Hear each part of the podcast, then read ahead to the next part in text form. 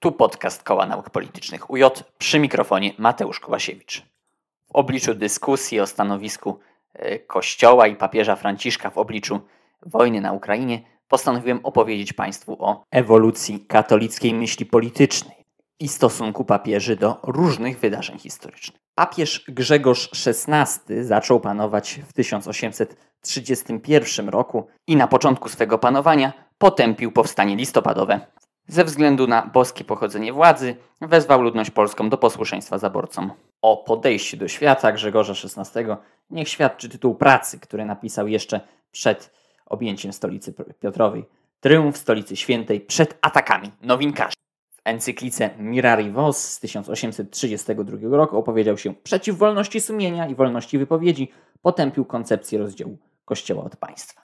Kolejny papież Pius IX, rządzący od 1846 do 1878 roku, początkowo postrzegany był jako liberał.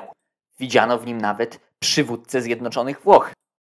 On jednak nie wyszedł naprzeciw tym planom, a wskutek różnych doświadczeń związanych m.in. z wiosną ludów, zmienił się w konserwatystę. W słynnym sylabusie dołączonym do encykliki Quanta Cura z 1864 roku potępił wszystkie nurty doktrynalne, od y, liberalizmu y, po socjalizm, komunizm, masonerię, y, czy nawet stowarzyszenia badające Biblię metodami naukowymi. Pius IX twierdził, że żaden dialog z liberałami nie jest możliwy, sam zaś zabronił katolikom czynnego i biernego uczestnictwa w wyborach do parlamentu włoskiego w 1871 roku, rok potem, gdy wojska włoskie zajęły Rzym, a papież ogłosił się więźniem Watykanu. Paradoksalnie zakaz startowania katolików w wyborach e, utorował drogę do niego liberałom. Pius IX w 1868 roku zwołał pierwszy Sobór Watykański, który dwa lata później zaakceptował dogmat o nieomylności papieża. Następca Piusa IX, Leon XIII, władający kościołem przez ćwierć wieku, był zdecydowanie bardziej otwarty na przemiany współczesności. W 1891 roku wydał e, encyklikę Rerum Novarum o kwestii robotniczej. Dostrzegał problemy, jakie niesie za sobą e, powszechny wyzysk robotników i e, dysproporcje majątkowe. Twierdził jednak, że zupełna równość w społeczeństwie jest niemożliwa. O ile święty Tomasz wywodził prawo własności z prawa natury, to Leon XIII szedł dalej traktował własność, prawo własności jako prawo natury. Na bolączki robotników przedstawiał plan następujący. Płacę rodzinną. Polegał on o tym, że właściciele środków produkcji powinni wypłacać pracownikom płacę w wysokości, która umożliwiałaby im godne utrzymanie siebie i swoich rodzin, a także po latach oszczędności bez wyrzeczeń dawałaby szansę na nabycie własności w postaci jakiegoś sklepu, warsztatu, kawałka ziemi. Klasy społeczne według Leona XIII nie powinny walczyć, a wręcz przeciwnie, być solidarne. Obok solidaryzmu w myśli Leona XIII pojawia się też inne słowo subsydiaryzm. Państwo ma być pomocnicze, subsydiarne.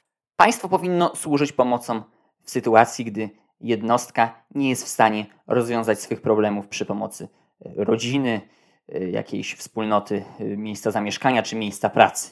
Leon XIII uznawał, że robotnicy, jak i inni ludzie mają prawo łączyć się w związki czy stowarzyszenia. Następca Leona XIII, papież Pius X, wrócił do walki z modernizmem, a zakazał oczywiście naukowej analizy Biblii, a duchownym nakazał składanie przysięgi antymodernistycznej. Z kolei Pius XI, panujący w czasie dwudziestolecia międzywojennego, opowiedział się za konkretnym ustrojem społecznym korporacjonizmem encyklice Quadragesimo Anno o odnowieniu ustroju społecznego i dostosowaniu go do prawa ewangelicznego, mówił, że w ramach solidaryzmu społecznego ustrój należałoby oprzeć na korporacjach, czyli związkach łączących e, e, pracowników i pracodawców. Jego wizja nie oznaczała jednak pochwały państwa faszystowskiego, gdyż e, w jego rozwiązaniu te korporacje miały być niezależne od państwa, inaczej niż to miało miejsce na przykład we Włoszech Mussoliniego. Nie zmienia to faktu, że e, Pius XI e, z Mussolinim e, pakty laterańskie podpisał. Dwa lata później, w 1931 roku, skrytykował jednak ustrój faszystowski w encyklice i terror faszystowski w encyklice Non abbiamo bisogno. W 1930 roku wydał encyklikę Casti Conubi, gdzie za przyczynę rozpadu rodziny uznał emancypację kobiet. W 1933 roku, już po dojściu Hitlera do władzy, podpisał konkordat z III Rzeszą, którą to III Rzeszę skrytykował w 1937 roku w encyklice z wielką troską. Nie była to jednak krytyka z pozycji praw człowieka, a raczej z czysto kościelnych y, pozycji. Y, mianowicie chodziło o łamanie przez Hitlera konkordatu. W tym samym 1937 roku papież wydał encyklikę Divini Redemptoris o bezbożnym komunizmie. Stwierdził, że y, początek komunizmu leży w liberalizmie. Pius XI krytykowany był za jego no, pobłażliwość w stosunku do faszystowskich Włoch czy nazistowskich Niemiec i brak jednoznacznego potępienia okropieństw, jakie się w tych krajach działy. Podobna krytyka spadła na jego następcę, Piusa XII. Pius XII w 1939 roku e, wydał dokument Sumni Pontificatus, w którym potępiał rozpęsanie e, wojny przez Hitlera. Jednak jego reakcje e, były wstrzemięźliwe, także dlatego, że Y, wydanie przez, przez Stolicę Apostolską jakichkolwiek y, potępiających Hitlera y, deklaracji powodowało na przykład przemoc wobec księży. Nie zmienia to faktu, że w Watykanie w 1943-1944 roku, podczas gdy północne Włochy znajdowały się pod hitlerowską okupacją, schroniło się wielu Żydów. W 1949 roku dekret świętego oficjum nałożył ekskomunikę na wszystkich komunistów. Papież Pius XII oparł swoje nauczanie na personalizmie, czyli na filozofii osoby ludzkiej, e, odwołując się do świętego Tomasza, e, gdzie człowiek, który postrzega człowieka jako niepowtarzalny byt cielesno-dychowy, w którym oba elementy wzbogacają się wzajemnie. Fizyczność nie jest więc już grzeszna. Personalizm e, katolicki reprezentowali na przykład Emmanuel Munier, przedstawiciel lewicy katolickiej, czy Jacques Maritain. Pius XII jako pierwszy z papieży opowiedział się po stronie demokracji. Głosił on, że demokracja to zrozumienia przez obywateli bonum comune. Człowiek, osoba świadoma swej godności, praw i obowiązków ma tworzyć demokratyczną, a jednocześnie organiczną i solidarną wspólnotę państwową. Również społeczność międzynarodowa, zdaniem Piusa XII, powinna rządzić się zasadami solidaryzmu, subsydiaryzmu, demokracji i dobra wspólnego. Kolejny papież, Jan XXIII, zasiadający na stolicy Piotrowej ledwie przez pięć lat, dokonał ważnej rzeczy uwspółcześnienia Kościoła, aggiornamento. Encyklikę Mater et Magistra papież poświęcił współczesnym przemianom społecznym. Duży nacisk Jan XXIII kładł na pojęcie znaków czasu, znanych też jako drogi opatrzności w historii. Nakładał na wiernych obowiązek uważnego analizowania i współuczestnictwa we wszystkich aspektach życia społecznego, w każdym z nich bowiem w formie nieraz nieprzewidzianej i zaskakującej objawić się może wola Boża. Państwo, pozostając przy swej subsydiarnej, pomocniczej aktywności, powinno zwiększyć pole działania.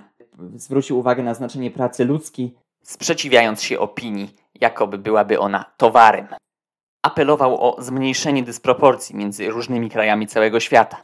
Postulował pełną niezależność od państwa, licznie powstających zrzeszeń, organizacji i instytucji. W wydanej w ostatnim roku swojego urzędowania, 1963, encyklice Pacem Interris o pokoju między narodami, pojawił się po raz pierwszy apel do wszystkich ludzi dobrej woli, nie tylko do katolików.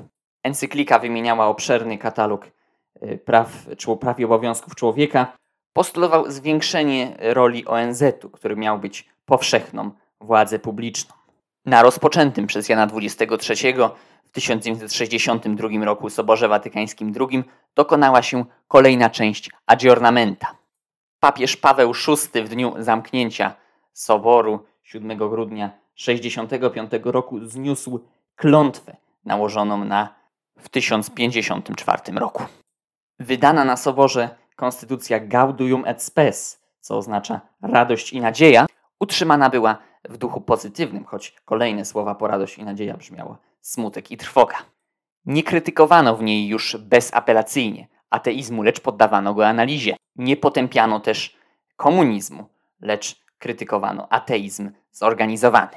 Zwracano uwagę na tzw. Tak kryzys wzrostu, przejawiającym się zarówno w zaostrzeniu kontrastów w poziomie życia między poszczególnymi grupami ludności i różnymi krajami, ale także w powiększaniu się dystansu między rozwojem materialnym a duchowym.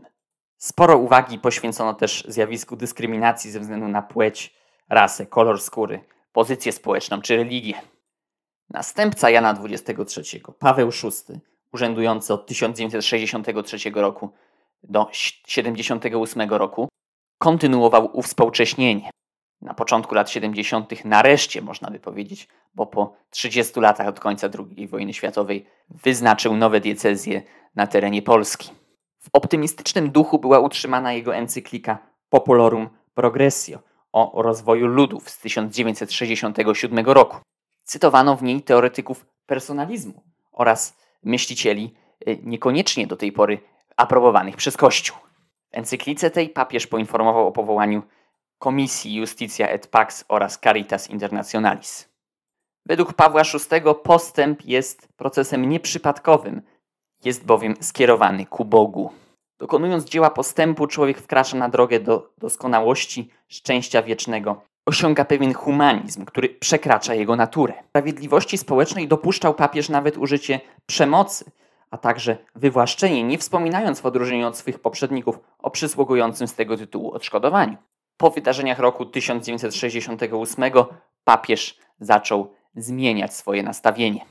Zaczął mówić o problemach współczesnego świata, o nadmiernym zaludnieniu wielkomiejskich aglomeracji, bezrobociu czy zaniku więzi społecznych. Papież powrócił do potępienia marksizmu. Pisał, że ludzkie wyzwolenie musi się rozpocząć od zdobycia wewnętrznej wolności dążeniu do swego dobra. Ludzie nie osiągną tej wolności nigdy, o ile nie będą kierować się miłością, jeśli nie nauczą się rzeczywistego służenia bliźnim.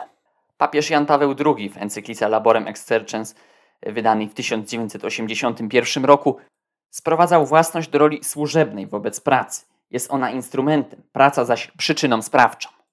Dla papieża ważny był temat pracy kobiet i dyskryminacji, jakie te doświadczają, m.in. ze względu na swe macierzyństwo. W encyklice Solicitudo Rei Socialis y, wydanej w 1987 roku y, papież mówił, że zapowiadany przez Pawła VI postęp nie nastąpił. W świecie zaś utrzymują się podziały, pogorszyły się warunki życia ludzi, a materialistyczna postawa mieć góruje nad być. W encyklice Centissimus Annus z 1991 roku papież twierdził, że skutkiem upadku komunizmu będzie spotkanie między Kościołem a ruchem robotniczym. Potępiał zbrodnicze aspekty komunizmu, y, obwiniając go o degradację wielu obszarów życia obywateli, Stwierdzał jednak, że miał ten system także pewne pozytywy, jak walkę z bezrobociem czy troskę o ubogich. Przestrzegał przed konsumizmem, będącego wynikiem zachłyśnięcia się dobrami materialnymi. To wszystko, jeśli chodzi o przegląd katolickiej myśli politycznej od początku wieku XIX do końca wieku XX. Do usłyszenia.